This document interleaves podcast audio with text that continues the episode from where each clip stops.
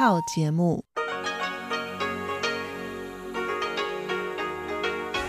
ที่นี่สถานีวิทยุเรดิโอไต้หวันอินเตอร์เนชันแนล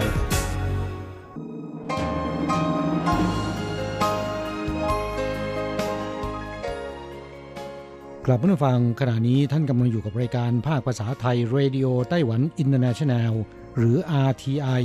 ออกกระจายเสียงจากกรุงไทเปไต้หวันสาธารณรัฐจีน เป็นประจำทุกวันนะครับ นอกจากรับฟังทางเครื่องรับวิทยุได้แล้ว ยังสามารถรับฟังรายการผ่านระบบออนไลน์ได้ที่ thai.rti.org.tw หรือที่ RTI Fanpage นะครับ ขอเชิญติดตามรับฟังรายการของเราได้ ตั้งแต่บัดนี้เป็นต้นไป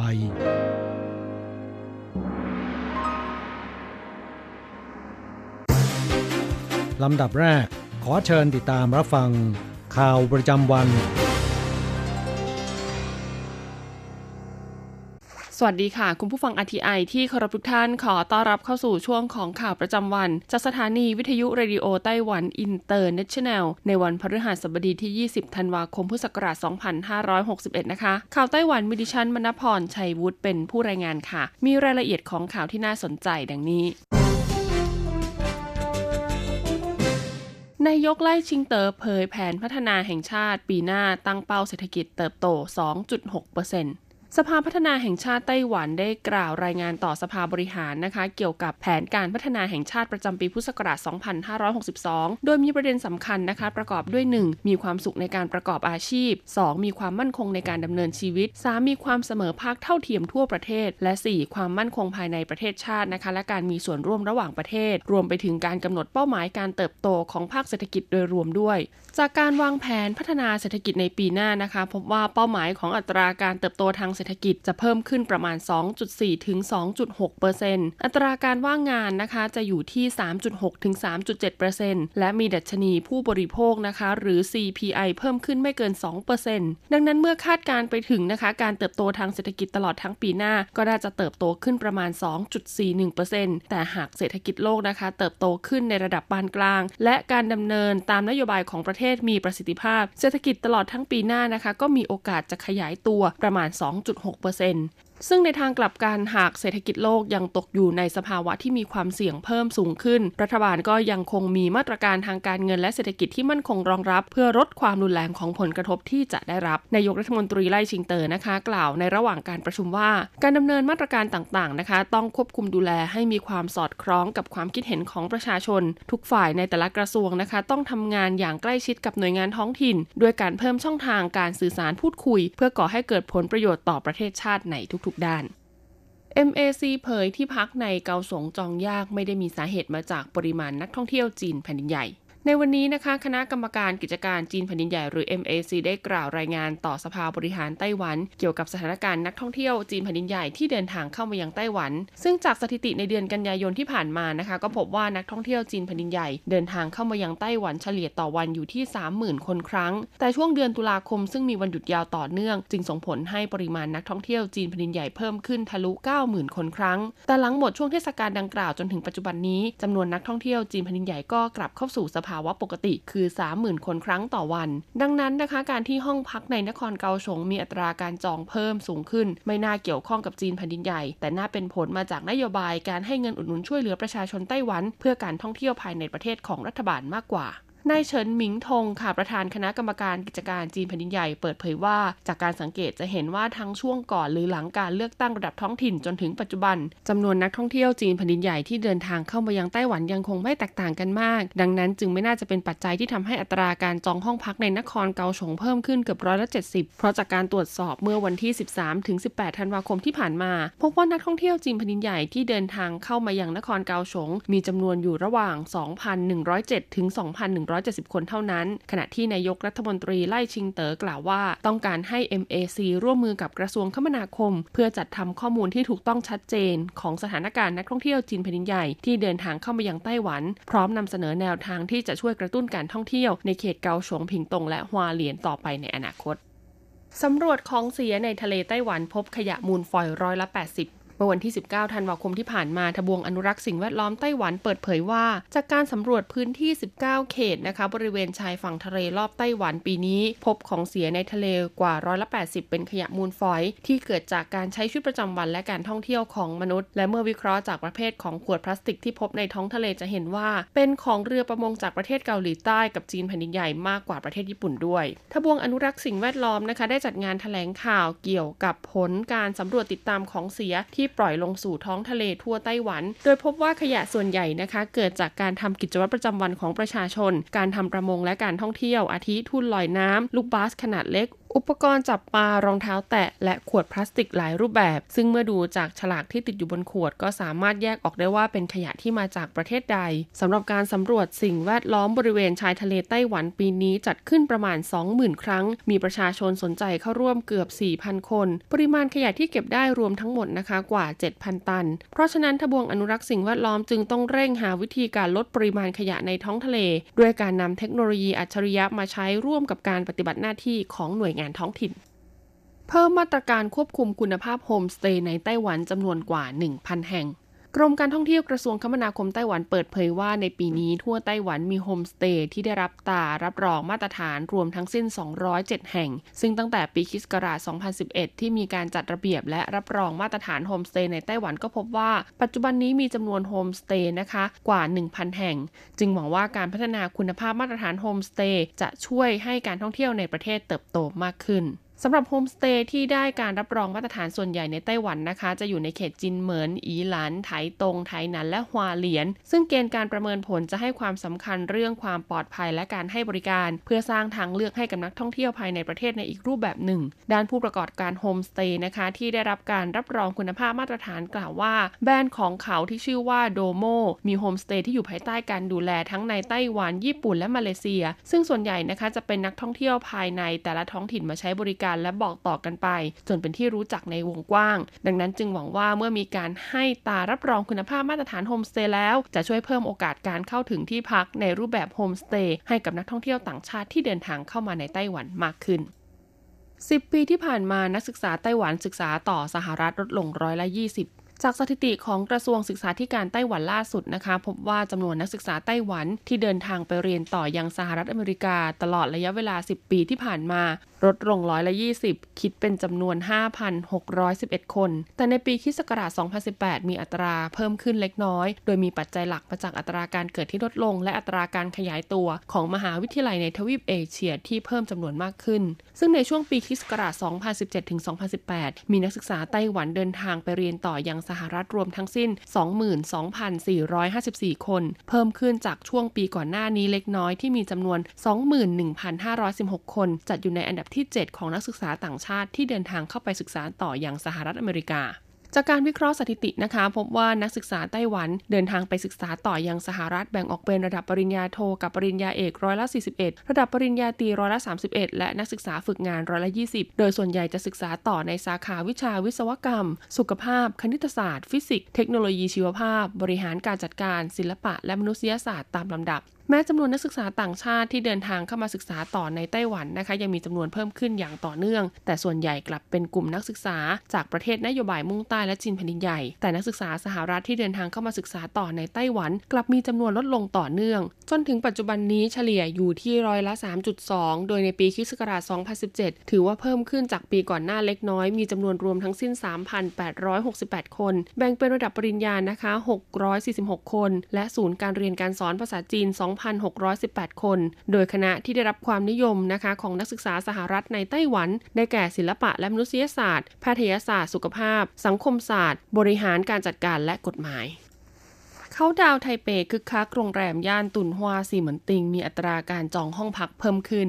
เทศกาลคริสต์มาสและปีใหม่นะคะ ใกล้เข้ามาถึงแล้วล่ะค่ะ ที่พักหลายแห่งในเขตซินอี้กรุงไทเป ซึ่งเป็นไฮไลท์สำคัญของการจัดกิจกรรมเคาต์ดาวน์ขึ้นปีใหม่ ถูกจองเต็มเกือบหมดแล้ว ขณะเดียวกันนะคะ โรงแรมระดับ 5 ดาวหลายแห่งโดยรอบ Taipei Main Station ซึ่งตั้งอยู่ทางฝั่งตะวันตกของกรุงไทเป ก็ถูกจองเต็มในช่วงคืนวันเคาต์ดาวน์เช่นกัน ซึ่งนักท่องเที่ยวจากญี่ปุ่นมีปริมาณการจองห้องพักสูงสุด และเพิ่มขึ้นจากปีก่อนหน้านี้ร้อยละสิบ ในช่วงเดือนธันวาคมของทุกปีนะคะ ถือเป็นฤดูแห่งการท่องเที่ยวทั้งในประเทศและต่างประเทศ ดังนั้นกรุงไทเปซึ่งเป็นหนึ่งในเป้าหมายของนักท่องเที่ยวจากทั่วโลก จึงได้รับความสนใจมากขึ้นเช่นกัน โดยล่าสุดค่ะโรงแรมระดับ 4-5 ดาวหลายแห่งก็ถูกจองเต็มแล้วตลอดทั้งเดือน ซึ่งระยะเวลาเข้าพักเฉลี่ยของนักท่องเที่ยวจะอยู่ที่ 3 วัน 2 คืน นอกจากนี้โรงแรมหลายแห่งยังได้มีการจัดกิจกรรมในช่วงค่ำคืนของวันส่งท้ายปีคศ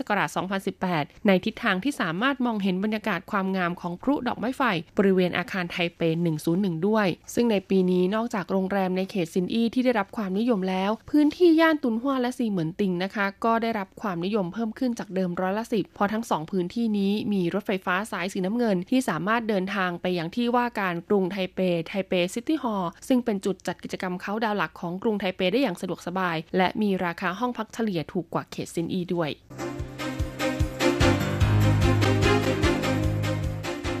ต่อไปขอเชิญฟังข่าวต่างประเทศและข่าวจากเมืองไทยค่ะ สวัสดีค่ะ คุณผู้ฟังที่เคารพ ช่วงของข่าวต่างประเทศและข่าวในเมืองไทยรายงานโดยดิฉันการจยากริชยาคมค่ะ ข่าวต่างประเทศสำหรับวันนี้นั้นเริ่มจากข่าว นายกแคนาดาจะใช้ความระมัดระวังเรื่องจีนแผ่นดินใหญ่จับชาวแคนาดา หลังจากจีนแผ่นดินใหญ่จับกลุ่มชาวแคนาดาคนที่ 3 ระหว่างที่มีข้อพิพาทกันเรื่องแคนาดาจับกลุ่มผู้บริหารหัวเว่ยเทคโนโลยีของจีนแผ่นดินใหญ่ ขณะนี้นายกรัฐมนตรีจัสตินทรูโดของแคนาดา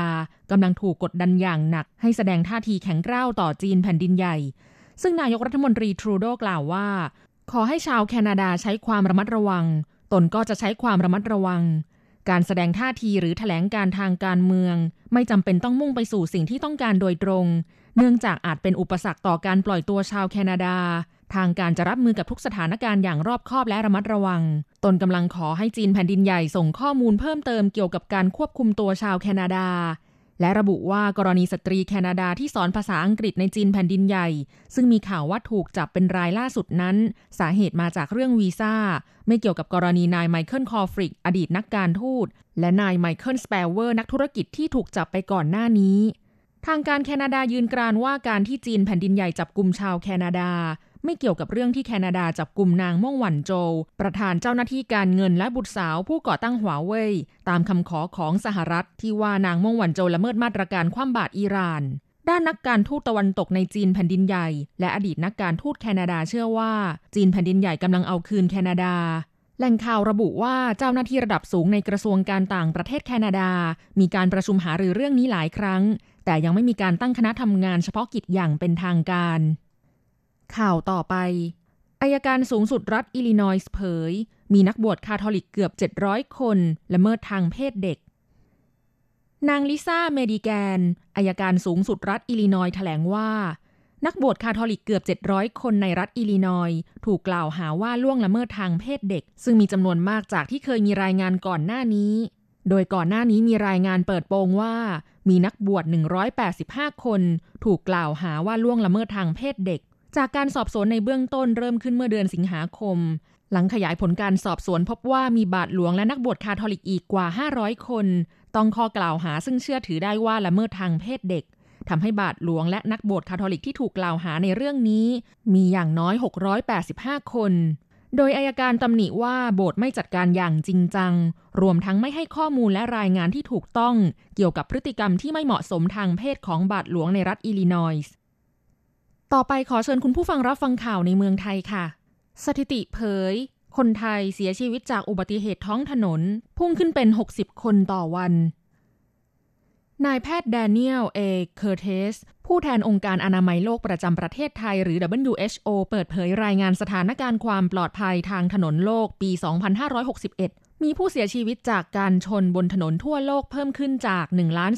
0 0 0คน เป็น 1 3 5 0 0 0 0 คนต่อปี เฉลี่ย 3,700 คนต่อวันมากกว่ากึ่งหนึ่งเป็นผู้ขับขี่รถจักรยานยนต์ จักรยาน และคนเดินถนน ส่วนสถานการณ์ในประเทศไทย จากสถิติพบยอดผู้เสียชีวิตสูงถึง 22,491 คนต่อปี หรือเฉลี่ยเสียชีวิต 60 คนต่อวัน นับเป็นตัวเลขที่สูงเกินกว่าจะยอมรับได้ และผู้เสียชีวิตส่วนใหญ่เป็นเยาวชนอายุ 15-29 ปี เพศชายเสียชีวิตมากกว่าเพศหญิง 3 เท่าตัว มีผู้เสียชีวิตเป็นผู้ขับขี่รถจักรยานยนต์และรถสามล้อร้อยละ74 โดยพบจำนวนจักรยานยนต์ในไทยเพิ่มขึ้นจาก 19 ล้านคันเป็นกว่า 20 ล้านคัน ทั้งนี้แม้ไทยจะมีจำนวนผู้เสียชีวิตลดลงจากอันดับสองของโลกเป็นอันดับ 9 ในรายงานฉบับล่าสุด แต่ยังคงเป็นอันดับหนึ่งในเอเชีย โดยเฉพาะสัดส่วนการเสียชีวิตจากรถจักรยานยนต์ของไทย สูงเป็นอันดับ 3 ของโลก สถานการณ์ของภัยบนท้องถนนของไทยจึงยังอยู่ในภาวะวิกฤต ต่อไปเป็นอัตราแลกเปลี่ยนประจำวันพระหัสบดีที่ 20 ธันวาคม พุทธศักราช 2561 อ้างอิงจากธนาคารกรุงเทพสาขาไทเป โอนเงิน 10,000 บาทใช้เงินเหรียญไต้หวัน 9,640 เหรียญ แลกซื้อเงินสด 10,000 บาทใช้เงินเหรียญไต้หวัน 9,930 เหรียญ 1 ดอลลาร์สหรัฐใช้เงินเหรียญไต้หวัน 31.09 เหรียญแลกซื้อค่ะครับคุณครับขณะนี้คุณกำลังติดตามรับฟังรายการภาคภาษาไทยจากสถานีวิทยุ RTI ซึ่งส่งกระจายเสียงจากกรุงไทเป ไต้หวันสาธารณรัฐจีนอยู่นะครับ และต่อไปนั้นขอเชิญคุณผู้ฟัง ติดตามรับฟังชีพประจรเศรษฐกิจจากการจัดเสนอของกฤษณัยสายประพาส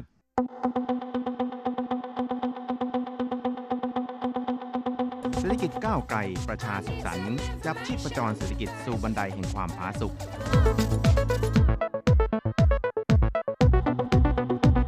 ร่วมจับชีพจรเศรษฐกิจกับกฤษณัยสายประพาส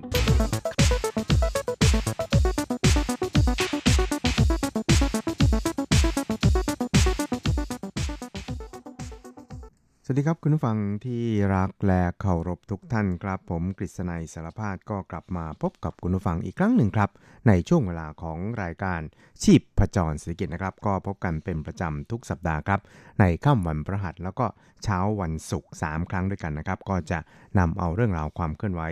ที่น่าสนใจทางด้านเศรษฐกิจการค้า ที่น่าสนใจในไต้หวันมาเล่าสู่กันฟังครับสำหรับในวันนี้ก็มีหลายเรื่องทีเดียวครับ ที่จะมาเล่าสู่กันฟังครับ เรื่องแรกนั้นก็เป็นเรื่องราวเกี่ยวกับแนวนโยบายมุ่งใต้ใหม่ของรัฐบาลไต้หวันสาธารณจีนนะครับ ซึ่งก็ได้ดำเนินมาตั้งแต่ท่านประธานาธิบดีไช่เหวินเข้ารับตำแหน่งผู้นำไต้หวันเมื่อปี 2559 นะครับ ก็ผลักดันไปแล้วเนี่ยประมาณ 2 ปีเศษๆนะครับ ก็ปรากฏว่าเริ่มประสบผลนะครับเป็นลำดับครับ ซึ่งถึงแม้ว่าในส่วนของการดึงนักท่องเที่ยวจากประเทศนิวเซาบาเหล่านี้มาเที่ยวไต้หวันนี่นะครับ อาจจะยังไม่สามารถทดแทนนะครับนักท่องเที่ยวจากเมืองจีนได้นะครับโดยเฉพาะอย่างยิ่งในแง่ของกำลังซื้อแล้วนี่นะครับ แต่ว่าอย่างน้อยที่สุดเนี่ยมันก็ยังสามารถที่จะผ่อนคลายอะไรลงไปได้บ้างนะครับ ซึ่งในส่วนของทางด้านการมีปฏิสัมพันธ์กับบรรดาประเทศตามแนวนโยบาย New Southbound นี่นะครับ ก็ มีบรรดาอดีตนักการทูตของไต้หวันนะครับ ก็บอกว่าการผลักดันนโยบาย New Southbound ของรัฐบาลท่านประธานาธิบดีไช่อิงเหวินนะครับ จะเป็นผลดีในระยะยาวต่อไต้หวันนั่นเองครับครับซึ่งในช่วงที่ผ่านมานี่นะครับทางสมาคมความสัมพันธ์ระหว่างประเทศของไต้หวันนะครับ ก็ได้จัดการสัมมนานะครับ เกี่ยวกับเรื่องดังกล่าวครับ โดยทางด้านอออดีตรัฐมนตรีช่วยว่าการกระทรวงต่างประเทศนะครับนาย เจิ้งหวนหวานะครับ ก็ได้บอกครับบอกว่าจริงแล้วนะครับแนวนโยบายมุ่งใต้ใหม่หรือว่านิวเซาบาลนี่นะครับก็เรียกได้ว่ามีแนวนโยบายที่ค่อนข้างจะเป็นรูปธรรมนะครับ แล้วก็ครอบคลุมในหลาย ๆ ประเด็นนะครับ ไม่ว่าจะเป็นในแง่ของการปฏิสัมพันธ์ การติดต่อแลกเปลี่ยนทางด้านบุคลากร ทางด้านแรงงานนะครับ ความร่วมมือทางด้านการแพทย์สาธารณสุข ตลอดไปจนถึงการพัฒนาทางด้านการเกษตรในระดับภูมิภาคนะครับ ซึ่งเป็นแนวนโยบายที่หลากหลายนะครับแล้วก็เป็นแนวนโยบายที่เรียกกันว่าแบบ 2 ทางหรือว่า two way นะครับแล้วก็เป็นโครงการที่จะอำนวยประโยชน์ให้แก่กันและกันนะครับ ซึ่งก็เรียกได้ว่าเเป็นการนำเอาประโยชน์ หรือว่าผลประโยชน์ของทั้งสองฝ่ายนี่นะครับ มาเป็นจุดที่ สร้างความมีปฏิสัมพันธ์ระหว่างกันนั่นเองครับ และนอกจากนี้เนี่ยมันก็ยังสามารถที่จะเสริมสร้างความสัมพันธ์กับบรรดาประเทศในอาเซียนนะครับแล้วก็ในประเทศเอเชียใต้เนี่ยให้แน่นแฟ้นมากยิ่งขึ้นด้วยนะครับ แล้วก็จะเป็นผลดีต่อการผลักดันไต้หวันเนี่ยให้เข้าร่วมการรวมตัวทางด้านเศรษฐกิจและการค้าในระดับภูมิภาคนะครับครับทั้งนี้นี่นะครับในการสัมมนาดังกล่าวนี่นะครับนายเจิ้งเหวินหวา อดีตรัฐมนตรีช่วยว่าการกระทรวงการต่างประเทศของไต้หวันสาธารณจีนนะครับ ก็บอกว่า แนวนโยบายนิวเซาบาวนี่นะครับค่อนข้างจะเป็นรูปธรรมครับ แล้วก็มีความหลากหลายค่อนข้างมากเลยทีเดียวครับ ซึ่งนายเจิ้งเหวินหวานั้นก็ได้ระบุเกี่ยวกับแนวความคิดนะครับของแนวนโยบายมุ่งใต้ใหม่นี้ครับว่า长期去逐步推动相信 ครับท่านก็บอกครับบอกว่าหากว่าทางรัฐบาลนี่นะครับ สามารถที่จะผลักดันเรื่องนี้ต่อไปได้อย่างต่อเนื่องแล้วก็ในระยะยาวแล้วนี่นะครับ ก็เชื่อว่ามันสามารถที่จะเสริมสร้างปฏิสัมพันธ์กับทั้งประเทศอาเซียน แล้วก็ประเทศเอเชียใต้นี่นะครับให้แน่นแฟนมากยิ่งขึ้นนะครับ แล้วก็จะเป็นผลดีต่อการที่ไต้หวันเนี่ยนะครับ จะเข้าร่วมในการรวมตัวทางด้านเศรษฐกิจและการค้าระหว่างกันครับ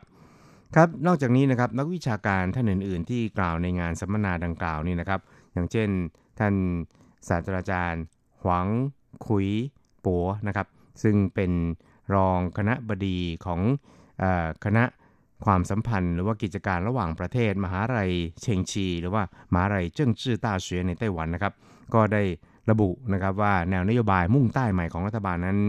เป็นแนวนโยบาย 3 เยี่ยมกับ 3 วิตกกังวลนะครับ ประการแรกนั้นก็คือ ทางรัฐบาลนี่นะครับก็ได้เสริมการลงทุนในแนวนโยบายมุ่งใต้ใหม่นะครับ ซึ่งก็จะเห็นได้ชัดเลยทีเดียวว่า รัฐบาลนั้นมีความตั้งใจจริงครับ ส่วนเยี่ยมประการที่ 2 นั้นก็คือไต้หวันนะครับกับประเทศใน Southeast Asia หรือว่าอาเซียนนะครับมีปฏิสัมพันธ์ที่ถี่มากขึ้นแล้วก็แน่นแฟ้นมากยิ่งขึ้น รวมทั้งมีการยกระดับให้สูงขึ้นอย่างเห็นได้ชัดเลยทีเดียวนะครับ ส่วนเยี่ยมประการที่ 3 นั้นก็คือ เป็นแผนการที่ทางรัฐบาลหน่วยงานต่างๆนี่นะครับได้นำเอามาเป็นหัวใจของการผลักดันของตนเองนะครับสำหรับที่ท่านอาจารย์หวังบอกว่ายังมีความวิตกกังวลอยู่ 3 ประการนี่นะครับ ประการแรกนั้นก็คือแนวนโยบายนี้นี่นะครับ ก็จำเป็นอย่างยิ่งที่จะต้องใช้เวลาพอสมควรนะครับในการที่จะเชื่อมต่อภาคอุตสาหกรรมต่างๆ เข้าด้วยกันนะครับ แล้วก็จำเป็นอย่างยิ่งที่จะต้องทุ่ม ทรัพยากรต่างๆ เข้าไปนะครับ ส่วนความวิตกกังวลประการที่ 2 นั่นก็คือ แนวนโยบาย New Southbound นี่นะครับผลักดันมาแล้ว 2 ปีเศษนี่นะครับในแง่ของการเติบโตทางด้านเศรษฐกิจและการค้าเนี่ยก็อาจจะดูเหมือนว่ายังไม่สามารถที่จะมุ่งไปยังประเทศเป้าหมายของ New Southbound ได้ครับ ส่วนความวิตกกังวลประการที่ 3 นั้นก็คือ ความสัมพันธ์ระหว่างช่องแคบไต้หวันนั้นยังไม่ดีพอครับ ซึ่งก็ส่งผลให้การผลักดัน นโยบายนิวเซาบาวนั้น ไม่ง่ายอย่างที่คิดครับ แล้วก็นโยบายต่อจีนแผ่นดินใหญ่นั้น ก็ไม่อาจที่จะมาเชื่อมต่อหรือว่ามาประสานเป็นหนึ่งเดียวกันกับแนวนโยบายมุ่งใต้ใหม่ของรัฐบาลนะครับ ซึ่งจุดนี้เนี่ยก็ถือว่าเป็นจุดที่น่าเสียดายเป็นอย่างยิ่งเลยทีเดียวครับ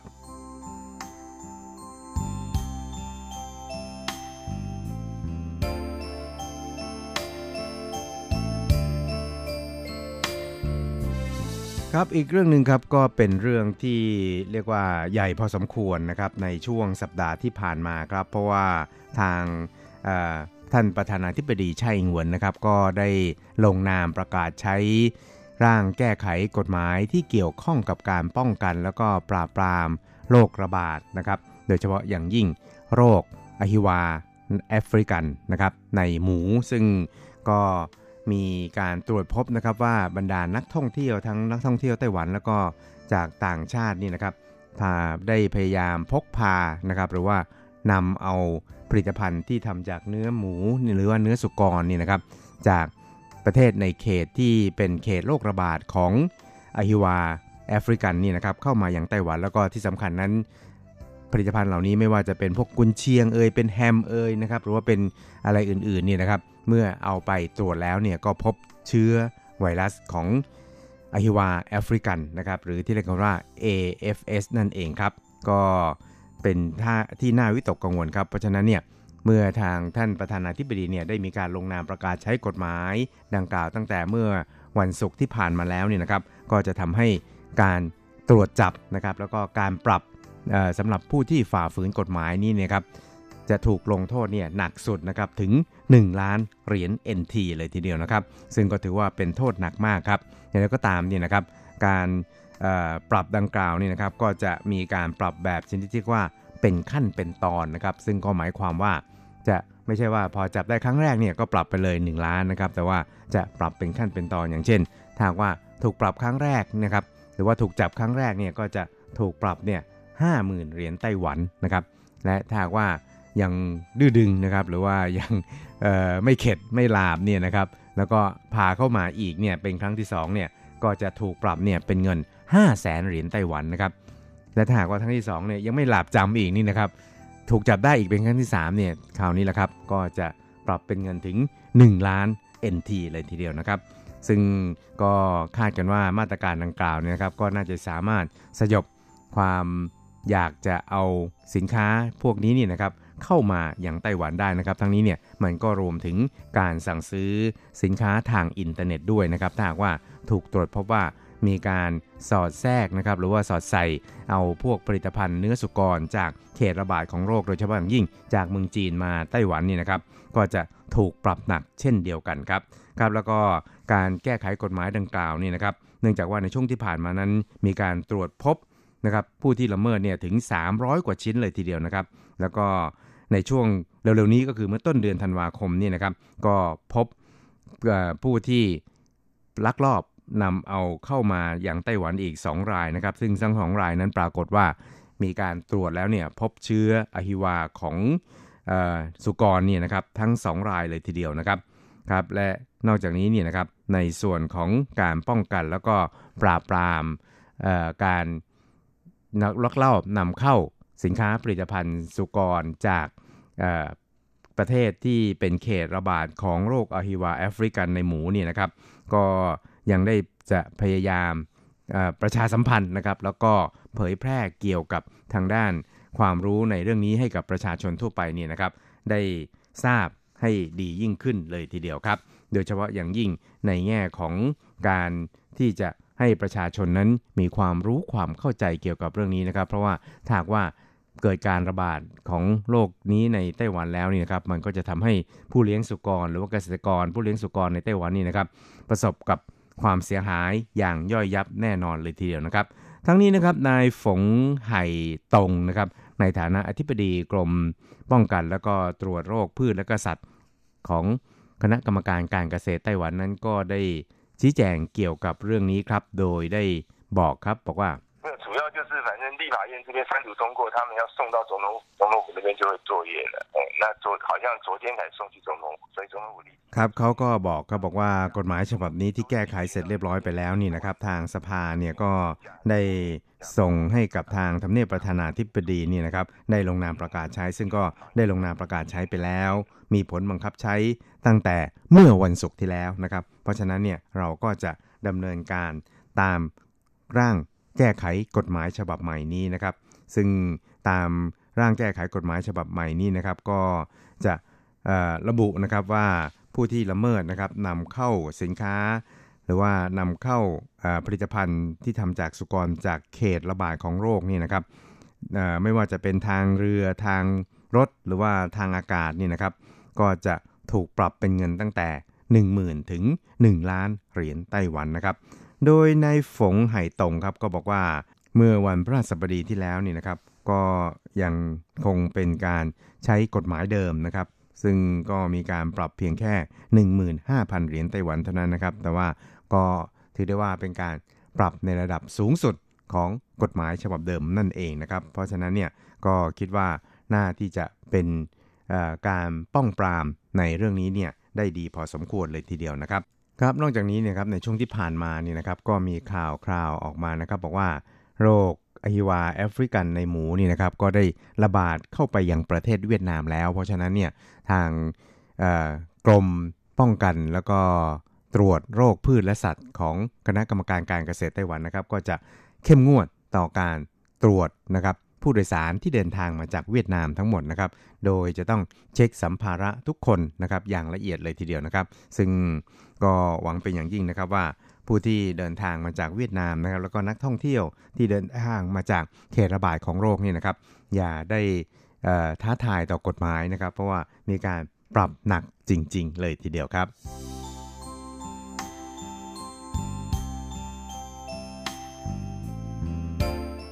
ครับคุณผู้ชมครับเวลาของชีพจรสกินแนวนี้ก็หมดลงแต่เพียงเท่านี้ครับ เราจะกลับมาพบกันใหม่ในสัปดาห์หน้า สวัสดีครับ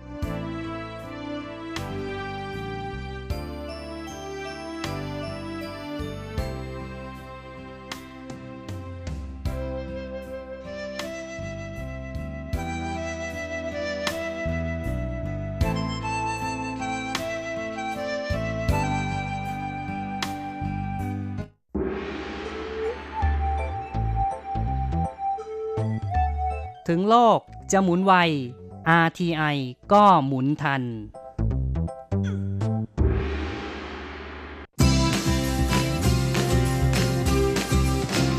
ข่าวเด็ดกีฬามัน รู้ลึกฉับไว ไม่ว่าที่ไหนในโลกกว้างกับทีระยางและเจาะลึกกีฬาโลก สวัสดีครับคุณฟังทุกท่านผมธีระยาง พร้อมด้วยเจาะลึกกีฬาโลกประจำสัปดาห์นี้ก็กลับมาพบกับคุณฟังอีกแล้ว เช่นเคยเป็นประจำพร้อมข่าวกีฬาเด็ด ๆ มันๆ จากทั่วโลก และสำหรับช่วงแรกของรายการวันนี้ เราก็ยังคงมาติดตามข่าวคราวความเคลื่อนไหวในแวดวงกีฬาลูกขนไก่แบดมินตันกัน กับการแข่งขันแบดมินตันในศึก HSBC World Tour Final 2018ชิงเงินรางวัลรวม 1.5 ล้านเหรียญสหรัฐ หรือประมาณ 48.5 ล้านบาท ที่แข่งขันกันที่นครกวางโจวของจีนแผ่นดินใหญ่โดยในส่วนของประเภทหญิงเดี่ยวนะฮะหญิงเดี่ยวมือหนึ่งของโลกคนปัจจุบันชาวไต้หวันอย่างไต้จืออิงนั้น ก็แน่นอนนะมาร่วมลงแข่งด้วยโดย เธออยู่ในสาย A นะกลุ่ม A เอโดยมีเพื่อนร่วมกลุ่มก็คืออากาเนะยามากุชิ หญิงเดี่ยวมือสองของโลกคนปัจจุบันนะฮะแล้วก็นอกจากนี้ยังมีมือดีจาก อินเดียที่ปัจจุบันเป็นมือวางอันดับ 6 ของโลกอย่างพุสลาวีสินทุรวมไปจนถึงสาวอเมริกันเชื้อสายจีนนะที่เรียกกันติดปากว่า ABC นะอย่างจังเผยเวินโดยในการแข่งขันนัดสุดท้ายของรอบแรกนะฮะใต้จีงนั้นก็พบกับอากาเนะยามากุชินะหลังจากที่ 2 นัดแรกนั้น เธอเอาชนะจางไปได้นะแต่ก็แพ้ต่อสาวอินเดียไป ในขณะที่อากาเนะก็เหมือนกันนะฮะชนะ สาวอเมริกันแต่แพ้อินเดีย เพราะฉะนั้นการเจอกันของคู่นี้นะฮะก็เป็นการตัดสินว่าใครจะได้เข้ารอบรองนะฮะตามสาวสินธุไป โดยในเกมนี้ไต้จิงลงแข่งด้วยสภาพร่างกายที่ไม่ค่อยจะสมบูรณ์ทำให้ช่วงเริ่มต้นเกมนั้น เธอยังเร่งเครื่องไม่ออกนะฮะโดนอากาเนะทำแต้มนำไปพอสมควร แต่ว่าหลังจากที่สาวกาเนะเธอ ทำ unforced error นะตีออกเองมากขึ้น ก็ทำให้ไต้จิงเริ่มกลับมาอยู่ในเกมและทำคะแนนนำเป็น 9 ต่อ 7 แต่หลังจากนั้นนะฮะแม่ก็รู้สึกว่าไต้จิงจะช็อตไปดื้อเลย เธอตีเสียเองเยอะมากจนสุดท้ายแพ้ไปก่อนในเกมแรก ด้วยสกอร์ 17 ต่อ 21 ซึ่งก็เป็นอะไรที่ค่อนข้างจะคู่ขี้แล้วก็สูสีมากๆนะฮะลาจนมาถึงตอนที่ใต้จิงทำคะแนนนำอากาเนะ 12 ต่อ 11 นั้นจู่ๆเธอก็หันไปยกมือกับทางกรรมการนะเพื่อจะขอถอนตัวนะเพราะว่าอาการบาดเจ็บที่กำเริบนั้นเธอทนไม่ไหวแล้ว พร้อมกับหันไปขอจับมือกับสาวกเนะด้วยนะก็เป็นอันว่าเธอถอนตัวนะฮะเนื่องจากมีอาการบาดเจ็บในเกมที่ 2ทำให้อากาเนะก็ได้ผ่านชนะเข้าไปเล่นในรอบรองชนะเลิศต่อไป ในส่วนของรอบรองนั้นนะครับแหมสินทุก็ได้จับฉลากมาเจอกับขวัญใจชาวไทยอย่างน้องเมรัชนกอินทนนท์ที่ปัจจุบันเป็นมือวางอันดับ 8 ของโลกนะฮะก็เป็นอะไรที่ค่อนข้างจะคู่ขี้แล้วก็สูสีมากๆเหมือนกันราะสถิติของคู่นี้เคยเจอกันมาแล้ว 7 ครั้งนะฮะรัชนกทำผลงานได้ดีกว่า เอาชนะไปได้ 4 แพ้แค่ 3 ซึ่งในช่วงเริ่มต้นเกมทั้งคู่นั้น ต่างก็ผลัดกันทำคะแนนอย่างสูสีนะฮะจนมาเสมอกันที่ 7 ต่อ 7 แต่ว่าเป็นสินธุที่หันมาเล่นเกมเร็วชิงจังหวะบุกจนน้องเมย์นั้นรับมือแทบไม่ทันนะแล้วก็ได้ขึ้นนำที่ 11 ต่อ 9 ก่อนที่รัชนกจะไล่ตามมาเสมออีกครั้งที่ 12 ต่อ 12 แต่ว่าสินธุนั้นก็ยังคงเล่นได้อย่างเหนียวแน่น แล้วก็มีเกมบุกที่เด็ดขาดและรวดเร็วนะจนสามารถทำคะแนนนำห่างเป็น 17 ต่อ 14 และในช่วงปลายเกมนั้น สินธุสามารถคุมจังหวะเกมได้แทบจะหมดเลยนะก่อนจะเอาชนะไปได้ค่อนข้างขาดที่สกอร์ 21 ต่อ 16 ช่วงเริ่มต้นเกมที่ 2 นั้น สินธุก็ยังใช้การบุกอย่างหนักหน่วงนะทำคะแนนนำที่ 6 ต่อ 4 และ 10 ต่อ 5 ก่อนที่ราชนกจะหันมาเร่งเกมของเธอมากขึ้นนะแล้วก็ทำ5แต้มรวด จนได้โอกาสพลิกขึ้นนำที่ 11 ต่อ 10 อย่างไรก็ดีสินธุก็เร่งเกมเร็วมาสู้กันต่อนะจนพลิกกลับมานำใหม่ที่ 14 ต่อ 11 ละราชนกกับสินธุต่างฝ่ายต่างก็หันมาทำเกมบุกไล่สู้กันอย่างสนุกจนน้องเมย์สามารถขึ้นนำที่ 16 ต่อ 15 นะอย่างไรก็ดีหลังจากนั้นเนี่ยสินธุนั้นหันมาเล่นเกมเหนียวแน่นแน่นอนนะบีบให้รัชนกต้องตีเน้นจนเกิดการตีผิดพลาดเองอีกแล้วนะเสมอเป็น 18 ต่อ 18 และได้จังหวะทำคะแนนขึ้นนำที่ 19 ต่อ 18 ช่วงปลายเกมรัชนกนั้นหันกลับมาเร่งเกมบุก แล้วก็ทำคะแนนไปขึ้นแท่นที่ 20 ต่อ 19 แต่ปิดเกมไม่สำเร็จนะฮะสินธุตีเสมอได้เป็น 20 ต่อ 20 และหลังจากนั้นต่างฝ่ายต่างก็ไล่ตามกดดันคู่แข่งนะจนดิวส์กันต่อเนื่องยาวเลยทีเดียวนะจนมาถึง 23 ต่อ 23 ซึ่ง 2 แต้มหลังจากนั้นเป็นสินธุที่เก็บได้สำเร็จ ก็เลยเป็นฝ่ายที่เอาชนะไปในเกมที่ 2 อีก ด้วยสกอร์ 25 ต่อ 23 ใช้เวลาในการแข่งขันรวม 54 นาทีแต่ถึงน้องเมย์จะพลาดท่าในรอบรองชนะเลิศนะฮะเธอก็ยังได้รับเงินรางวัลสูงถึง 30,000เหรียญสหรัฐ หรือประมาณ 980,000 บาทปลอบใจ โดยในการแข่งขันรอบรองชนะเลิศนั้นก็มีนักกีฬาไต้หวันหลุดเข้ามาเหมือนกันนะนั่นก็คือในประเภทชายคู่ ที่ถือเป็นความหวังของชาวไต้หวันเลยนะก็คือ 2 หลิน นั่นก็คือเฉินหงหลิน และหวังฉีหลินที่ปัจจุบันเป็นมือวางอันดับ 4 ของโลกนะฮะก็ลงสนามพบกับคู่จากจีนนะนั่นก็คือคู่ดูโอระหว่างหลี่จินหุยที่จับคู่กับหลิวหวี่เฉิน ซึ่งคู่นี้เป็นคู่มืออันดับ 2 ของโลก โดยคู่นี้เคยเจอกันมาก่อนหน้าแล้ว 7 ครั้งนะฮะสถิตินั้น คู่ไต้หวันเป็นรองค่อนข้างมากทีเดียว เพราะว่าคู่จีนเป็นฝ่ายที่ชนะถึง 6 ครั้ง แพ้เพียงแค่ครั้งเดียวเท่านั้นเองนะในศึกมาเก๊าโอเพนเมื่อปี 2014 โดยในเกมแรกนั้นก็เล่นกันสนุกทีเดียวนะฮะต่างฝ่ายต่างก็พยายามเร่งเกมบุกนะฮะและ ไม่ตีเสียเองนะจนทำให้สกอร์นั้นค่อนข้างจะคู่คี่สูสีทีเดียว แต่ในช่วงปลายเกมก็เป็นฝั่งของสองหลินจากไต้หวันที่แน่นอนกว่านะแล้วก็ทำเกมรุกได้เด็ดขาดกว่า จนได้โอกาสขึ้นแท่นก่อนที่ 20 ต่อ 17นะฮะอย่างไรก็ดีคู่จีนนั้นก็ยังยื้อได้ 1 game point นะฮะจนตามมาที่ 18 ต่อ 20 แต่ก็ไม่ทันเพราะว่าหวังชิลินนั้นได้โอกาส จากการที่คู่แข่งเปิดพื้นที่ให้นะก็เลยทำคะแนนถัดมาได้นะลาเก็บเกมแรกไปได้ก่อนที่ 21 ต่อ 18 เกมที่ 2 กลับกลายเป็นหนังคนละม้วนเลยทีเดียว เพราะว่าในเกมนี้คู่จีนนะเป็นฝ่ายที่จับจังหวะการเล่นของเกมได้อย่างแน่นอนกว่า แล้วก็ทำเกมรุกเข้าใส่อย่างต่อเนื่องนะจนทำเอาสองลิ้นจากไต้หวันนั้นพลิกตำรา ตั้งกระบวนท่ารับกันไม่ทันเลยทีเดียวนะสุดท้ายก็เป็นฝั่งของดูโอจีนนะที่เก็บเกมที่ 2 ไปได้แบบสบายๆด้วยสกอร์ 21 ต่อ 12 เสมอกัน 1 ต่อ 1 ต้องมาตัดสินกันในเกมตัดสิน ซึ่งในเกมที่ 3 นี้ ดูโอจีนก็พยายามบุกจี้ที่แบ็คแฮนด์ของหวังชีลินหนักมาก พร้อมทั้งอาศัยความสูงส่วนสูงที่สูงกว่านะทำเกมบุกเข้าใส่อย่างต่อเนื่อง ก่อนจะได้โอกาสนำที่ 11 ต่อ 8 นะฮะและพอถึงช่วงพักเบรกเปลี่ยนข้างกันเนี่ยทางฝากของหวังชีลินและเฉินหงหลินสภาพก็ยังไม่ดีขึ้นนะฮะยังคงเป็นฝ่ายไล่ตามอย่างห่างๆนะฮะ โดยไม่สามารถกดดันคู่ดูโอจีนได้เลยนะฮะแล้วก็มีอยู่ช่วงหนึ่งที่ต้องตามถึง 8 คะแนนเลยทีเดียว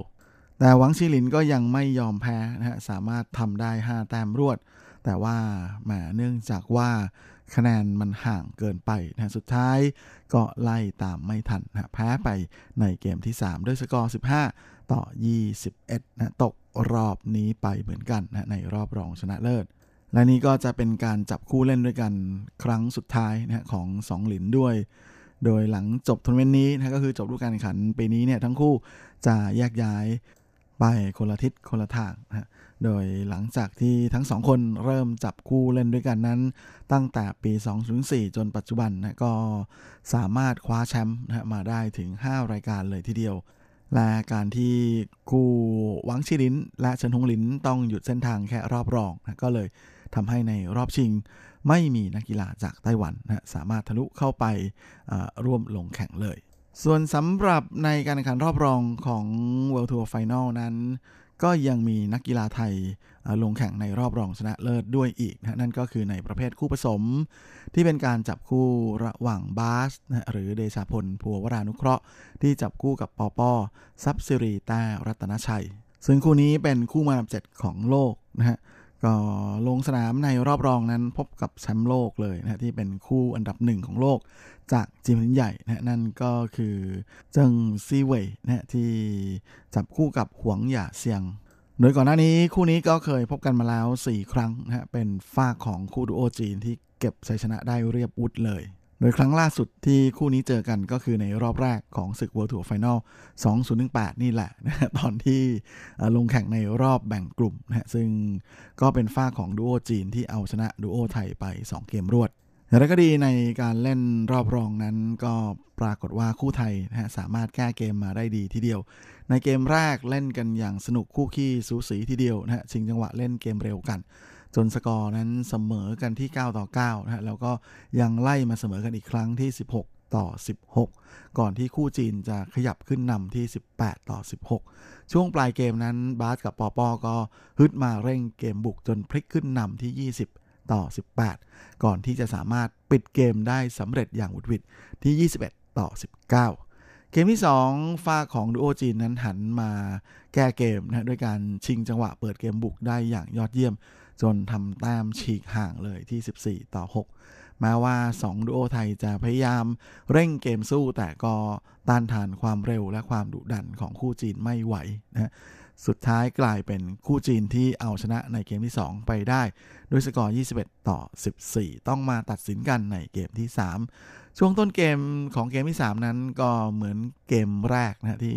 ผลัดกันทำคะแนนอย่างสนุกจนเสมอกันที่ 7 ต่อ 7 ก่อนที่หลังจากนั้นกลายเป็นหนังม้วนเดียวจบของฟากดูโอจีนนะที่เปิดเกมบุกเข้าใส่จน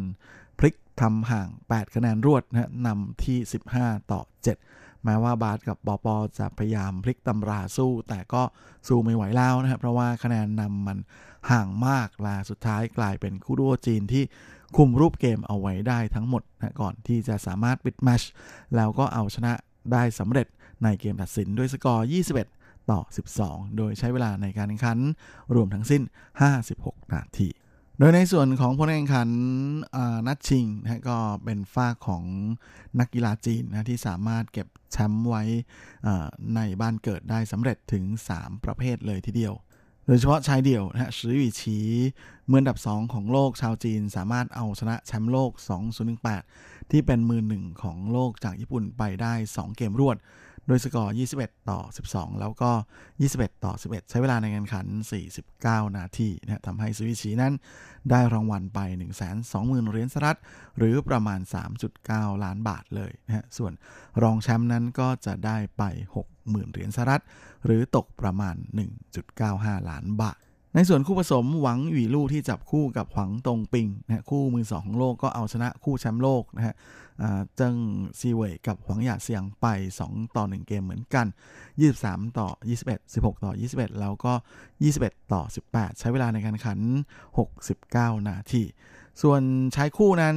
แชมป์โลกนะฮะอย่างหลี่จินหุยและหลิวหวี่เฉินคู่มือ2ของโลกจากจีนก็ สามารถเอาชนะคู่ญี่ปุ่นนะฮิโรยุกิเอนโดที่จับคู่กับยูตะวานานาเบซึ่งเป็นคู่มือ 8 ของโลกไป 2 เกมรวดนะ21 ต่อ 15 และ 21 ต่อ 10 ใช้เวลาในการแข่งขัน 45 นาทีนะฮะลาประเภทหญิงเดี่ยวนั้น ก็เป็นพุสราวีสินทุนะฮะมืออันดับ 6 ของโลกจากอินเดีย เอาชนะโนโซมิโอกุฮาระมืออันดับ 5 ของโลกจากญี่ปุ่นไป 2 เกมรวด 21 ต่อ 19 และ 21 ต่อ 17 ใช้เวลาในการแข่งขัน 62 นาทีนะฮะโดยหญิงคู่ก็เป็นคู่ญี่ปุ่นมิซากิมัตสึโตโมกับอายากะทาคาชิคู่มือ 2 ของโลกเอาชนะ ลีโซฮีและชินซองซานคู่มือเซตของโลกจากเกาหลีไป 2 เกมรวด ด้วยสกอร์ 21 ต่อ 12 และ 21 ต่อ 20 ใช้เวลาในการแข่งขัน 49 นาที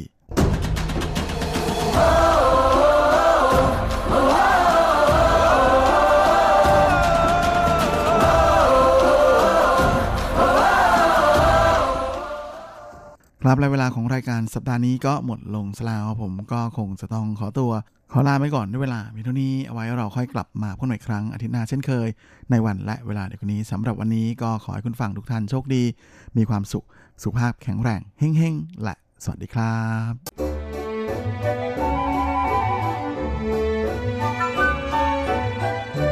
ไม่ว่าคุณจะชอบทาน คุณจะชอบทำหรือคุณจะชอบชิม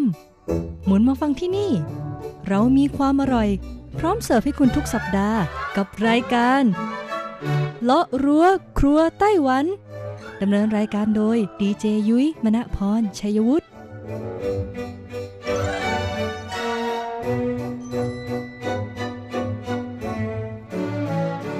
สวัสดีค่ะ คุณผู้ฟัง RTI ที่เคารพทุกท่านขอต้อนรับเข้าสู่รายการเลาะรั้วครัวไต้หวันค่ะ รายการที่จะนำเสนอเรื่องราวของความอร่อยที่เกิดขึ้นในไต้หวันนะคะดำเนินรายการโดยดิฉันดีเจยุ้ยมณพรชัยวุฒิค่ะ สำหรับเรื่องราวความอร่อยของเราในสัปดาห์นี้นะคะ ก็ต้องบอกเลยว่าเดินทางมาถึงเรื่องราวของปูในไต้หวันสัปดาห์สุดท้ายแล้วล่ะค่ะ ซึ่ง 2 สัปดาห์ก่อนหน้านี้นะคะ เราก็ได้แนะนำนะคะ เรื่องราวของร้านอาหารในไต้หวันที่จำหน่ายปูนะคะ ซึ่งได้รับความนิยม 10 อันดับค่ะ เราพูดไปแล้วตั้งแต่อันดับ 10 ถึงอันดับที่ 3 นะคะ ซึ่งก็มีทั้งที่เป็นในสไตล์แบบอาราคาร์หรือว่าสั่งเป็นจานนะคะ คิดราคาเป็นจานมา รวมไปถึงร้านในสไตล์แบบบุฟเฟ่ด้วยนะ ซึ่งบุฟเฟ่เนี่ยก็จะคิดเป็นหัวนะคะ ราคาก็เฉลี่ยแล้วนะคะ ทั้งสไตล์อาราคาและบุฟเฟ่เนี่ยก็จะอยู่ที่ขั้นต่ำแล้วก็ประมาณ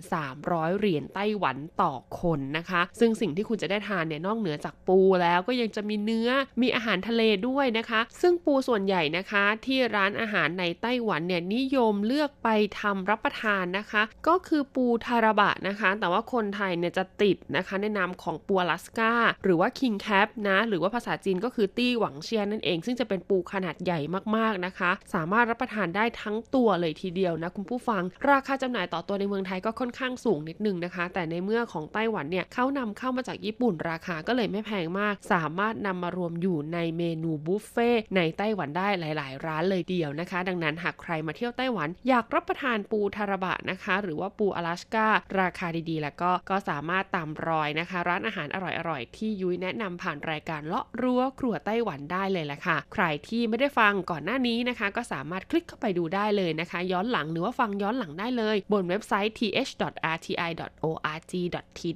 แล้วก็เซิร์ชรายการเลาะรั้วครัวไต้หวันนะคะ ซึ่งรายการเลาะรั้วครัวไต้หวันเนี่ยจะอยู่ในโหมดของไลฟ์สไตล์ค่ะ ดังนั้นในวันนี้ค่ะเรามาดู 2 อันดับสุดท้ายกันดีกว่านะคะ กับร้านจำหน่ายปูที่ขึ้นชื่อในไต้หวัน และนอกจากนี้นะคะ ยุ้ยยังเก็บตกโรงแรมอ่าโรงแรมเดี๋ยวนี้ปัจจุบันนะคุณผู้ฟังเขาก็จะมีบุฟเฟ่อาหารเช้า อาหารกลางวันอาหารเย็น ซึ่งโรงแรมที่ยุ้ยจะบอกต่อไปนี้นะคะ มีอาหารหรือว่าเมนูอาหารในบุฟเฟ่ของเขาเนี่ยจะมีเจ้าปูทาราบะ หรือว่าจะเป็นปูขน ปูม้า ปูทะเลนะคะ รวมอยู่ในบุฟเฟ่ด้วยหากใครสนใจ คุณไปพักโรงแรมนี้ คุณก็จะได้รับประทานปูในรสชาติที่เรียกได้ว่าสดใหม่แล้วก็อร่อยมากๆด้วยล่ะค่ะ จะมีร้านไหนกันบ้าง พร้อมแล้วเราไปเปิดตำราความอร่อยกันเลย ช่วง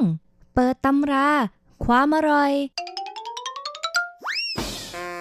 สำหรับร้านต่อมานะคะ ขึ้นชื่อเรื่องความอร่อยของปูในไต้หวันค่ะ เป็นร้านที่มีชื่อว่ากัปตัน lobster นั่นเองหลายๆคนได้ยินชื่อร้านแล้วอาจจะตกใจนะคะว่า เอ๊ะกัปตัน lobster เกี่ยวอะไรกับปูนะคะ ต้องบอกเลยว่าร้านเนี้ยเขาขึ้นชื่อเรื่องกุ้ง lobster จริงๆค่ะคุณผู้ฟัง ซึ่งเขาก็มีสาขาอยู่หลายแห่งเลยนะในไต้หวันนะคะเรามาดูสาขาของเขากันก่อนดีกว่านะคะ มีทั้งที่กรุงไทเปนะคะ ย่านอ่าการค้าซินอี้ใกล้กับบริเวณอาคารไทเป1 101 ค่ะ ก็บอกว่าต้องไปลงที่สถานีไทเป City Hall ออกประตู 2 เดินไป 5 นาทีนะคะ อยู่ที่ห้างมิซูโคชิ A11 ชั้นใต้ดินนะคะ คุณผู้ฟังชื่อว่ากัปตันล็อบสเตอร์ค่ะ หรือหากใครที่อยู่เมืองซินจูนะคะ เขาก็มีสาขาอยู่ที่ห้าง Big City นะ คุณผู้ฟังที่เมืองซินจูนะคะ แล้วก็ที่ไถจงก็มีนะคะที่ห้างมิซูโคชิ บริเวณท่าเรือไถจงนะคะ ชั้น 9 นะ คุณผู้ฟังก็มีห้างกัปตันล็อบสเตอร์เช่นเดียวกันนะ อย่างที่บอกเลยค่ะว่าเมนูขึ้นชื่อของเขาก็คือกุ้ง lobster นะคะ แต่ว่าเขายังมีเมนูลับๆซ่อนอยู่ค่ะสำหรับร้านนี้นั่นก็คือเมนูเบอร์เกอร์เนื้อปูอลาสกานั่นเอง ซึ่งเขานะคะได้มีการนำเอาเนื้อปูอลาสกามาทำเป็นไส้เบอร์เกอร์ค่ะปูอลาสกาของเขานี่ก็ต้องบอกเลยว่าเน้นๆแน่นๆฉ่ำๆมากๆเลยทีเดียวนะคะ เจอกับซอสสูตรพิเศษนะคะ ในแบบฉบับของกัปตัน lobster เองนะคะ ก็เลยเป็นความอร่อยที่ลงตัวมากๆ และที่สำคัญ ราคาของร้านนี้เนี่ยเบาสบายกระเป๋าแค่หลักร้อยเท่านั้นเองนะคุณผู้ฟังคุณก็สามารถรับประทานทั้งกุ้ง lobster แล้วก็ปูอลาสกาได้แล้วล่ะค่ะต่อมาคือร้านอันดับที่ 1 ค่ะคุณผู้ฟังกับร้านที่มีชื่อว่าเจิ้งหัวกัวฮวาฉางนั่นเองค่ะ ร้านนี้นะคะพิกัดตั้งอยู่ที่นครนิวไทเปในเขตปั่นเฉียวค่ะคุณผู้ฟัง พิกัดที่ตั้งของร้านเลยนะคะ ก็อยู่ที่ซินเป่ยซื่อค่ะปั่นเฉียวชีเขตปั่นเฉียวนะคะ บนถนนกวนกวางเจียซื่อห้าวหมายเลข4นั่นเองนะคะ เบอร์ติดต่อของทางร้านก็คือ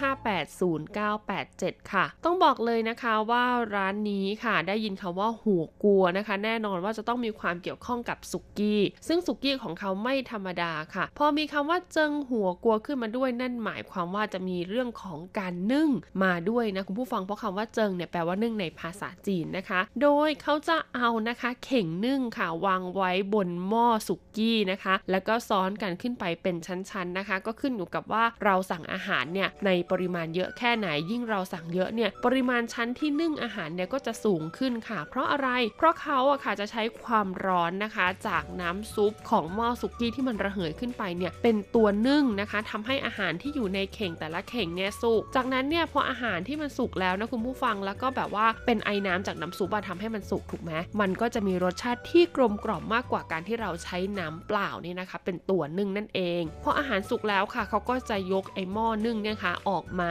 วางอยู่บนโต๊ะให้เราเลือกรับประทานอาหารได้ ส่วนน้ำซุปนะคะที่อยู่ในหม้อสุกี้เนี่ยก็จะสามารถนำมาทำเป็นสุกี้รับประทานได้นะคะโดยทางร้านค่ะเขาก็ขึ้นชื่อเรื่องของอาหารทะเลนั่นเองนะ โดยหม้อด้านล่างสุดที่เป็นหม้อสุกี้เนี่ยนะคะ เขาจะใช้น้ำซุปที่เรียกว่าน้ำซุปมิโซะค่ะ เป็นซุปสไตล์ญี่ปุ่นนะคุณผู้ฟังซึ่งจะมีรสชาติออกเค็มๆหวานๆหน่อยนะคะ เนื่องจากใส่ซอสมิโซะลงไปนะ ส่วนด้านบนค่ะเขาก็จะวางเป็นอาหารทะเล ซึ่งประกอบด้วยชั้นปู ชั้นกุ้ง ชั้นหอยนะคะ รวมถึงอาหารสไตล์ฮ่องกงต่างๆ ที่สามารถนึ่งได้ด้วยนะคุณผู้ฟัง แล้วพอนึ่งอาหารจนสุกแล้วค่ะ เขาก็จะเอาหม้อนึ่งนะคะ ทั้งหมด ซึ่งหม้อนึ่งของเขาเนี่ยจะไม่ได้เป็นเข่งแบบเข่งเสือหลงเปาเข่งไม้อย่างนั้นนะเขาจะใช้เข่งสแตนเลสนะคะพออาหารในเข่งสุกนะคะเขาก็จะนำมาวางเรียงกันไว้บนโต๊ะค่ะ ส่วนหม้อสุกี้เนี่ยเขาก็จะเปิดไฟกลางๆนะคะ แล้วก็มีการเสิร์ฟผักจำพวกหน่อไม้ เต้าหู้นะคะ หรือว่าข้าวโพดนะหรือว่าผักอย่างกระหล่ำปลีอะไรอย่างเงี้ยนะคะ แล้วแต่ตามที่คุณสั่งเลยนะเห็ดต่างๆนะคะ เพื่อให้คุณเนี่ยนำไปต้มในหม้อสุกี้ที่สำคัญก็จะมีการเสิร์ฟเนื้อด้วยนะคะ ก็จะมีทั้งเนื้อหมูเนื้อวัวเนื้อไก่เนื้อแพะนะคะ ก็แล้วแต่เราเลือกเลยเพื่อรับประทานคู่กับสุกี้ หรือหากคุณมีความรู้สึกว่าเฮ้ยอาหารทะเลเยอะแล้วนะคะ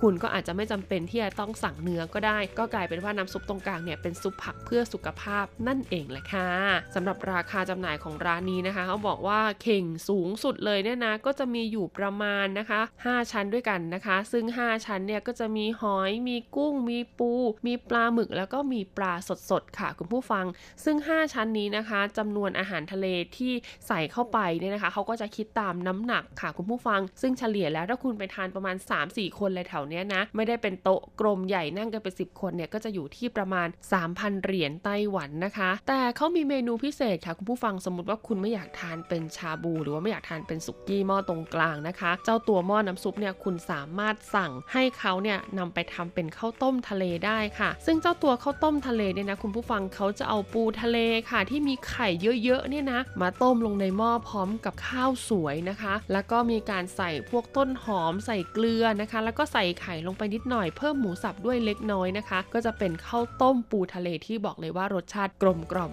มากๆจริง ๆ ซึ่งหากใครจะรับประทานข้าวต้มปูทะเลเนี่ยราคาของปูทะเลเนี่ยก็ต้องจ่ายเพิ่มอีกต่างหากด้วยนะคะ เป็นยังไงกันบ้างล่ะคะสำหรับทั้ง 10 อันดับนะคะ ร้านอาหารที่ต้องบอกเลยว่าจำหน่ายปูขึ้นชื่อในไต้หวันนะคะ แต่อย่างที่บอกไปแหละค่ะคุณผู้ฟังว่านอกเหนือจากร้านอาหารทั้ง 10 อันดับแล้วนะคะ ก็ยังมีโรงแรมอีกบางแห่งเลยล่ะค่ะ ที่เมนูบุฟเฟ่ของเขานะคะไม่ว่าจะเป็นอาหารเช้าอาหารกลางวัน หรืออาหารเย็น ก็จะมีเมนูที่ทำจากปูเนี่ยแหละค่ะ เป็นส่วนหนึ่งนะคะ ของเมนูที่ได้รับความนิยมมาก ๆ ของโรงแรมนั้น ๆ ด้วยนะ จะมีโรงแรมอะไรบ้างนั้นนะคะไปฟังกันเลยดีกว่า มีทั้งหมด 10 อันดับด้วยกันค่ะ สำหรับอันดับที่ 10 นะคะ ก็คือโรงแรมไทเปฮวาหยวนจิ๋วเตี้ยนค่ะ หรือว่าโรงแรมไทเปการ์เด้นนั่นเองนะคะ ตั้งอยู่บนถนนจงหวาลู่นะคะ ช่วงที่ 2 ค่ะ ในเขตของจงเจิ้งชวีนะคุณผู้ฟังอยู่ติดกับสถานีรถไฟฟ้าหลงซันซื่อหรือว่าเป่ยเหมินแถวนั้นนะคะคุณผู้ฟังก็สามารถเดินไปได้รู้สึกว่าจะอยู่ไม่ไกลจากห้างสรรพสินค้าคาร์ฟูร์ที่เปิด 24 ชั่วโมงของกรุงไทเปด้วยนะคะ ต่อมาในอันดับที่ 9 ค่ะ ก็คือไทเปเวินหัวตงฟังจิวเตี้ยน หรือว่า Oriental ไทเปนั่นเองค่ะ อันนี้เนี่ยก็จะอยู่ใกล้กับสนามกีฬาไทเป Arena นะคะ คุณผู้ฟังสถานีที่น่าจะใกล้ที่สุดนะคะ ก็คือเป็นสถานีรถไฟฟ้าไทเป Arena สายสีเขียว เดินไปทางฝั่งของห้างสรรพสินค้าอีเกีย หรือว่าเวยฟง Breeze Center นะคะ เดินตรงไปเรื่อยๆค่ะ คุณก็จะเจอโรงแรม Oriental ไทเปอยู่ตรงนั้นนะคะ อันดับ 8 ค่ะ คือโรงแรมหยวนซันต้าฟันเตียนนะคะ โรงแรมนี้ก็คือโรงแรม Grand Taipei Hotel นั่นเองนะคุณผู้ฟัง ซึ่งอยู่ใกล้ๆกับสถานี RTI นะคะ อยู่ติดกับสถานีรถไฟฟ้าเจี้ยนถันนะคะ สายสีแดงนะคะ เส้นที่จะไปซื่อหลิน Night Market หรือว่าเส้นที่จะไปตั้นสุยนั่นเอง โรงแรมก็จะเป็นตึกสีแดงใหญ่ๆบนภูเขาหน่อยหนึ่งนะคะ ต่อมาค่ะก็คืออันดับ 7 โรงแรมหวังเฉาต้าจิ๋วเตี้ยนนะคะ โรงแรมนี้เนี่ยอยู่บริเวณย่านการค้าตุนฮวาหรือว่าตงชีนะคะ คุณผู้ฟังสถานีรถไฟฟ้าตุนฮวาสายสีน้ำเงินนะคะ น่าจะอยู่ฝั่งเดียวกับห้างขายเสื้อผ้าซาร่านะคุณผู้ฟังนะ ที่จะเป็นย่านที่โหหนุ่มสาววัยรุ่นไต้หวันเนี่ยไปเที่ยวกันเยอะมากๆเลยทีเดียวละค่ะ ต่อมาอันดับที่ 6 ค่ะ คือโรงแรมฝูหลงต้าฟันเตียนนะคะ อันนี้เนี่ยมีหลายสาขาเลยทีเดียวนะคุณผู้ฟัง ซึ่งสาขาที่มีเมนูปูนะคะ ก็เป็นสาขาที่อยู่ติดกับชายหาดฟูหลงค่ะ ที่อยู่ใกล้กับบริเวณจัดงานเทศกาลทรายในแต่ละปีนั่นเอง ต่อมาในอันดับที่ 5 ค่ะ คือโรงแรมฮั่นไหลในเขตนครเกาสงนะคะ อันดับที่ 4 ค่ะ คือโรงแรมแชงกาลิล่าในเขตนครไถหนันนะคะ ซึ่งทั้ง 2 โรงแรมนี้เนี่ยด้วยความที่มีพื้นที่ติดทะเล แล้วก็เป็นเมืองที่ขึ้นชื่อเรื่องของอาหารอร่อย ดังนั้นเมนูปูที่จำหน่ายนะคะ อยู่ภายในโรงแรมทั้ง 2 แห่งนี้เนี่ยก็จะมีจำนวนที่ต้องบอกเลยว่าหลากหลายอ่าแล้วก็รสชาติที่ต้องบอกเลยว่าแตกต่างไปจากเมนูปูที่เราพบเห็นได้ในเขตของภาคเหนือนะคะ ต่อมาอันดับ 3 ค่ะ ก็คือโรงแรมไทเปซีหลายเติงนะคะ หรือว่าโรงแรมไทเป Sheraton นั่นเองค่ะ อันนี้เนี่ยก็จะอยู่ใกล้กับสถานีรถไฟไทเป Main Station นะคะ จริงๆ ก็คือว่าถ้านั่งรถไฟฟ้าสายสีน้ำเงินเนี่ย ก็ให้ไปลงที่สถานี Shandao Temple นั่นเองค่ะ ส่วนอันดับที่ 2 นะคะ ก็คือโรงแรมเฟอร์ริสในเขตของซินจูค่ะ โรงแรมนี้เนี่ยยุ้ยเคยมีโอกาสไปรับประทานอาหารของเขาครั้งหนึ่งนะคะ ต้องบอกเลยว่ารสชาติดีมากๆ แล้วก็อาหารทะเลเขาเนี่ยค่อนข้างสดใหม่มากๆเลยทีเดียวนะคะ แล้วก็มีน้ำจิ้มที่ให้เราแบบเลือกเอาไปจิ้มกับอาหารทะเลที่ค่อนข้างหลากหลายเลยทีเดียวนะ ก็ไม่แปลกใจนะคะ ที่เขาจะได้อันดับที่ 2 ที่สำคัญนี่ก็คือราคาเนี่ยเบาสบายกระเป๋ามากๆด้วย และสุดท้ายอันดับหนึ่งนะคะโรงแรมไข่ซาตาฟันเตียนนะคะ มีสาขาอยู่ในเขตของกรุงไทเป แล้วก็นครนิวไทเปนะคะ ซึ่งทั้ง 2 สาขาเนี่ยก็จะมีเมนูปูขนสีแดงขึ้นชื่อมากๆนะคะ รวมถึงเมนูปูม้าด้วยนะคุณผู้ฟัง ดังนั้นเนี่ยหากใครนะคะ อยากจะเลือกพักโรงแรมที่มีการจำหน่ายปูอยู่ในเมนูอยู่แล้วนะคะก็สามารถพิจารณาทั้ง 10 โรงแรมนี้ได้เลยนะคะ เป็นยังไงกันบ้างคะกับเรื่องราวความอร่อยของปูตลอด 3 สัปดาห์ที่ผ่านมานะคะ ก็มั่นใจเลยละค่ะว่าคุณผู้ฟังที่มาไต้หวันนะ หลังจากฟังรายการนี้เรียบร้อยแล้วนะคะ เวลาคุณมาไต้หวันคงจะไม่พลาดการรับประทานเมนูปูอร่อยๆในสไตล์ของไต้หวันอีกแล้วนะคะ คุณผู้ฟังมีให้เลือกตั้งแต่หลักร้อยไปถึงหลักพัน จริง ๆ แล้วก็มีไปจนถึงหลักหมื่นเลยทีเดียวนะคะ เอาเป็นว่าใครสะดวกกระเป๋าแบบไหนก็รับประทานแบบนั้น แต่ดิฉันแนะนำอย่างหนึ่งถ้าหากอยากจะให้อรรถรสในการทานนี้มันแบบเข้าถึงมากขึ้นนะคะ เราควรพกน้ำจิ้มซีฟู้ดจากประเทศไทยมาด้วยก็จะดีมากๆเลยล่ะค่ะสำหรับวันนี้หมดเวลาแล้วค่ะพบกันใหม่สัปดาห์หน้านะคะ สวัสดีค่ะเพียงได้คุยเพียงได้สบสายตาวันเวลาอันตรธานหายไปทุกอย่างหยุดทันทีเมื่อฉันพบเธอชัดแค่เธอทุกอย่างเบลอจากใจเจอกี่ครั้งที่เราได้ใกล้กันเธอและฉันเหมือนไม่แรงชุดไหว แต่ไม่มีใครยอมจะพูดคำลาคล้ายว่ามันจะเป็นวันสุดท้าย อาจเป็นเธอและฉันนั้น fall in love baby มีอะไรเชื่อมเราบางอย่างทีละเล็กละน้อยค่อยๆเป็นภาพลางๆโบกของบางแนั้นกำลังก่อตัว อยู่ในใจฉันและเธอเขาแล้ว